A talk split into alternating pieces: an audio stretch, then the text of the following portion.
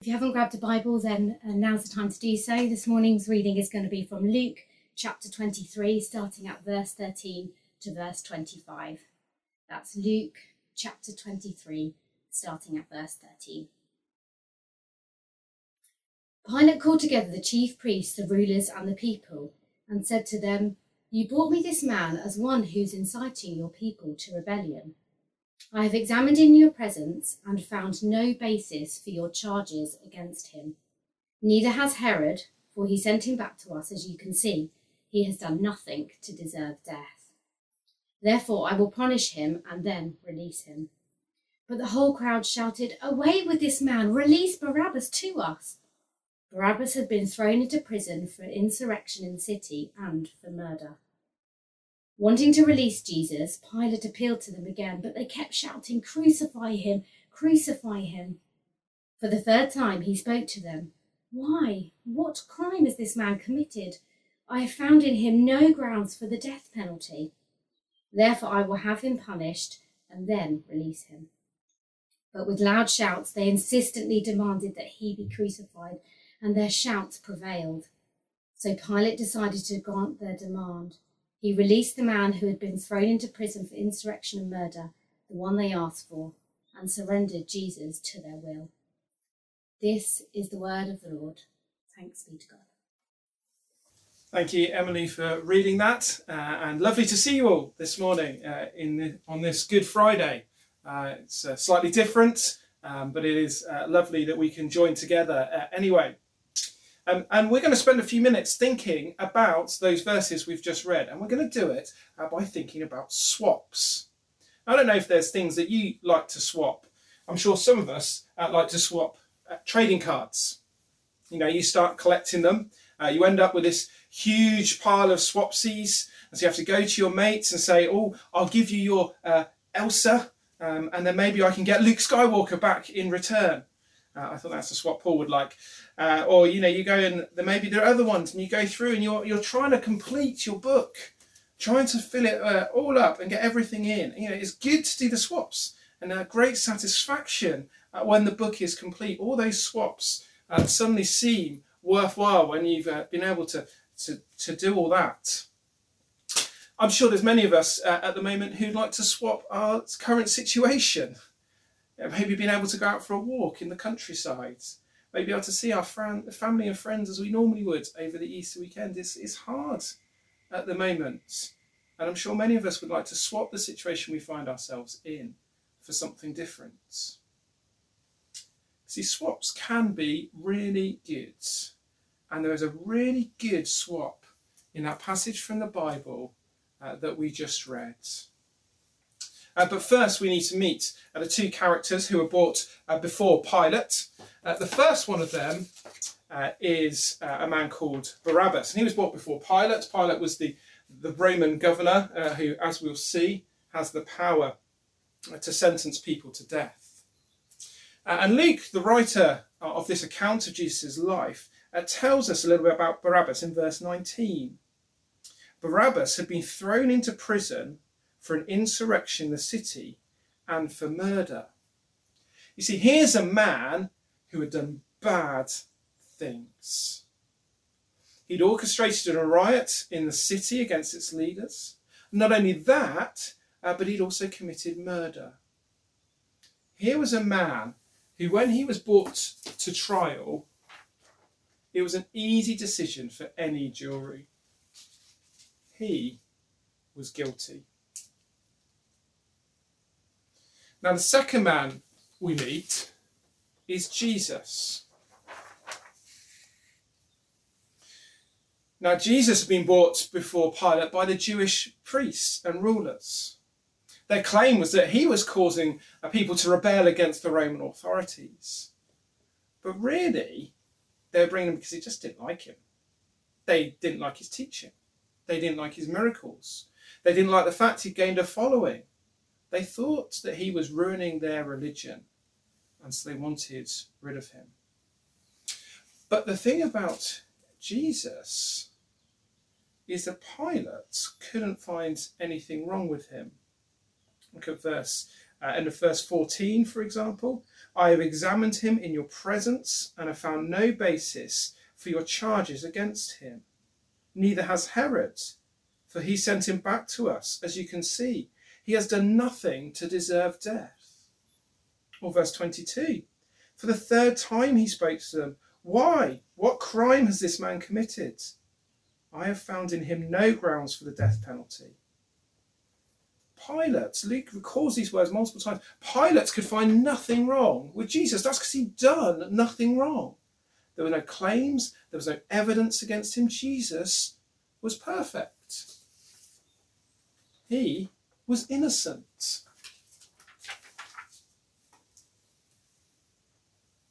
And so, as Pilate is standing there, this, this crowd of Jewish officials and people looking to him to make a decision, he thinks about these two men, about Barabbas and about Jesus. And rightly, he seems one who deserves a death penalty and one who doesn't. You see, Barabbas was clearly guilty, so he deserved death. Jesus was clearly innocent, so he deserved life. That made sense. But the crowd had different ideas. They wanted Jesus dead, so they asked for Barabbas to be released instead. Crucify him, crucify him, they shouted Jesus. Release Barabbas. And three times Pilate tries to change their minds. But their shouts just get louder and louder. Crucify him, crucify him. And Pilate isn't strong enough to stand up to them. So he does one of the most remarkable swaps in history. Look at verse 25 he released the man who had been thrown into prison for insurrection and murder, the one they asked for, and surrendered Jesus to their will. He did this. He swapped Jesus and Barabbas. Barabbas walks free. Jesus is sent to be killed. Barabbas is treated like he's done nothing wrong, innocent. Jesus is treated like the guilty criminal. Barabbas is given life because Jesus dies instead of him. And imagine how Barabbas would have felt that day. He knew he was going to be killed any day now. He knew he deserved it. And yet, he was allowed to walk out of prison like he'd done nothing wrong. What joy!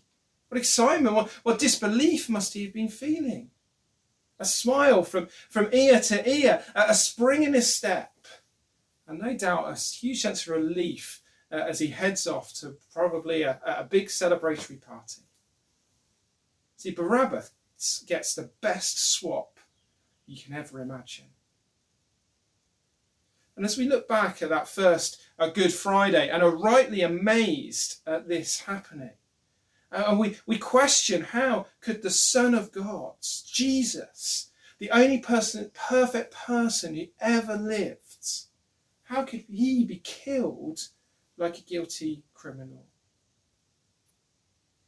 But Jesus suffered this horrific, this, this criminal's death because it was all part of God's plan.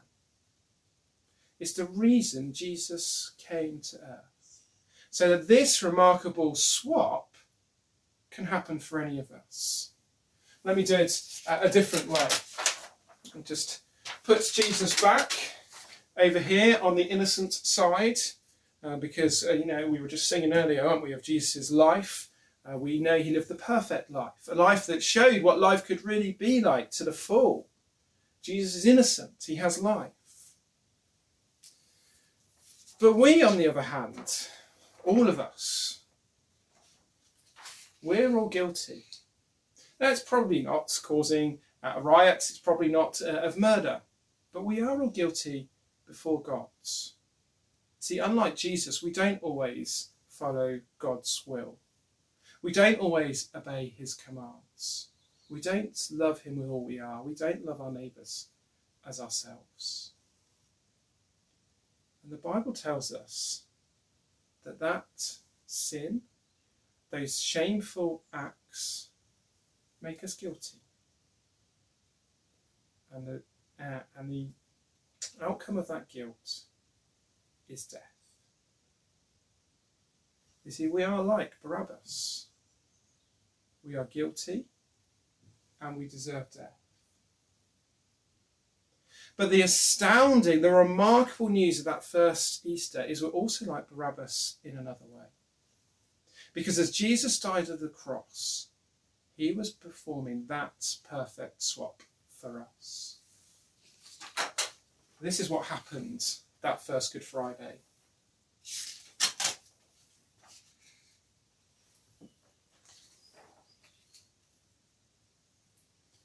See, Jesus died instead of us.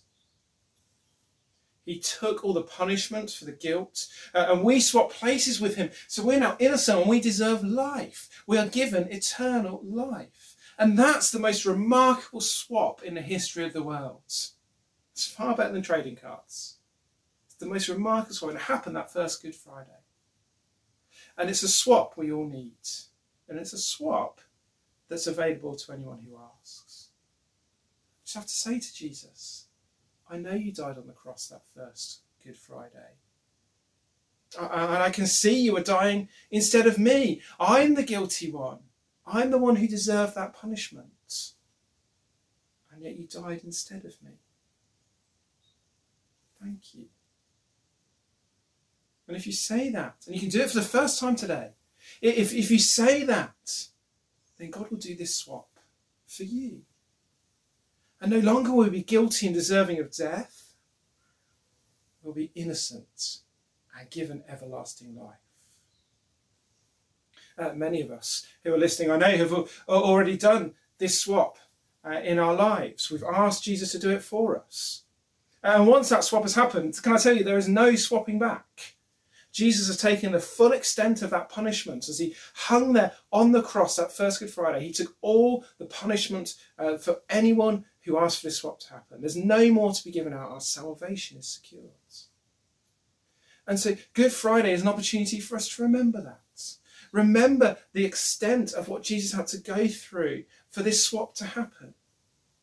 It is a time to solemnly reflect on the horrific death Jesus went through for us for us who deserved it, but he who took it.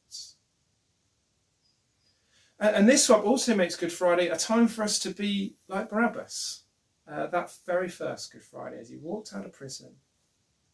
As we think about this swap, it is right, it brings a smile to our face. It's right, it puts a spring in our step and brings a huge sense of relief. Jesus' death has achieved this the Apostle Paul wrote, God made him who had no sin to be sin for us, so that him we might become the righteousness of God. Uh, that is the amazing swap of the first Good Friday. It is something uh, to solemnly think about uh, as we remember what Jesus had to go through. It is something to be grateful and hugely thankful for because it's brought us innocence and life. What a God we have who would do that. And we're going to spend some time reflecting uh, on that just now as we listen to the song When I Survey the Wondrous Cross, a wonderful song uh, that talks about these things. Perhaps as we're listening, uh, you could get a bit of paper uh, and you could write uh, on the bit of paper something that makes you guilty before God. Uh, think of that, that thing that makes you feel guilty as we're listening, and then screw it up and throw it away. Then get another bit of paper and write big letters the words innocent. Because that is now what we are because of what Jesus did that first Good Friday. That is the amazing truth. Let's listen to this song as we reflect on that.